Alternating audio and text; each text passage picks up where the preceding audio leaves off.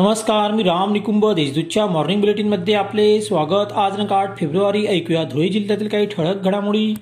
धुळे शहरातील चितोड रोडवरील समता नगरातील महिलेवर एकाने जबरीने बलात्कार केला. ही धक्कादायक घटना काल रात्री बारा वाजेच्या सुमारास घडली. या प्रकरणी एकावर शहर पोलिसात गुन्हा दाखल झाला असून पोलिसांनी त्याला अटक केली आहे. त्याला न्यायालयात हजर केले असता तीन दिवसांची पोलीस कोठडी देण्यात आली. जुने धुळे सुभाषनगर भागातील सुपडप्पा कॉलनीत पाच महिन्यांपासून दूषित पाणी पुरवठा होत आहे. तक्रार करूनही समस्या सुटत नसल्याने आज संतप्त नागरिकांनी दूषित पाण्याच्या बाटल्या भरून थेट महापालिका उपायुक्त विजय सिन्हा यांना भेट दिल्या. तसेच येत्या सात दिवसात दूषित पाण्याची समस्या न सुटल्यास ते दूषित पाणी अधिकाऱ्यांना पाजण्यात येईल असा इशारा यावेळी देण्यात आला. महापालिकेच्या पथकाने ऊस गल्लीतील दक्षिणमुखी मारुती मंदिराजवळील श्री हरिकृष्णा प्लॅस्टिकच्या दुकानावर छापा टाकला.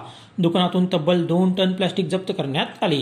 त्याची किंमत दीड ते दोन लाख रुपये आहे. स्वच्छ सर्वेक्षण माझी वसुंधरा अभियानांतर्गत ही कारवाई करण्यात आली. राष्ट्रवादीचे आमदार जितेंद्र आव्हाड यांनी पुण्यातील एका कार्यक्रमात छत्रपती शिवाजी महाराजांबद्दल केलेल्या वादग्रस्त विधानाचा शिरपूर भाजी मोने तीव्र निषेध व्यक्त केला. आमदार आव्हाडांना अटक करून त्यांच्यावर कठोर कारवाई करावी अशी मागणी यावेळी करण्यात आली. यावर तहसीलदार आबा महाजन यांना निवेदन देण्यात आले. नाशिक परिक्षेत्राचे विशेष पोलीस महानिरीक्षक doctor B G Shekhar Patil लिखित सर सेनापती संताजी पुस्तकाचा प्रकाशन सोहळा धुळ्यात थाटात पार पडला.